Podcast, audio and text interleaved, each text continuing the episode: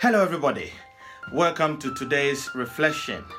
Uh, today's reflection is from the book of Lamentations. Lamentations chapter 3, verses 22 to 23.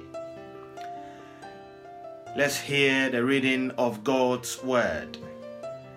The steadfast love of the Lord never ceases, His mercies never come to an end.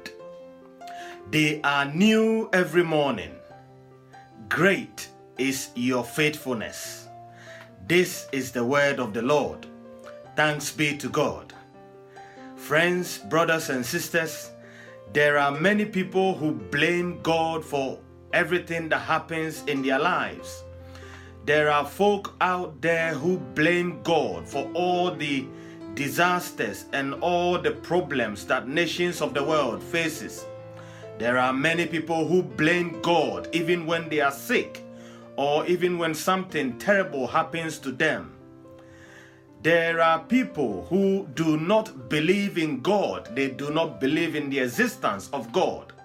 I am here to announce to you that there is God, God exists, and that God says to you that His steadfast love for you never ceases. His mercies never come to an end, for they are new every morning. Great is his faithfulness. What does it mean when God says that the steadfast love of the Lord never ceases? Well, to be steadfast means to be persistent, to be loyal, and to be committed. So, therefore, God is persistently, loyally, and committed in loving you. Whether you believe in God or not, whether you believe in, an, in the existence of God or not, whether you believe that God exists or not, God is persistently, loyally, and committed in loving you. That is what it means when he says that the steadfast love of the Lord never ceases. So God continually loves you, even though you rebel against him. Although we are sinful creatures, God's mercies never come to an end, but they are new every morning. So whenever you wake up in the morning, be rest assured that God's mercy is upon you every morning. Every day that you wake up from your bed, you must thank God because His mercy are new every morning upon your life. Then he goes on to say that great is your faithfulness. Therefore, God is faithful to you and I. God is faithful to the creation that He has created.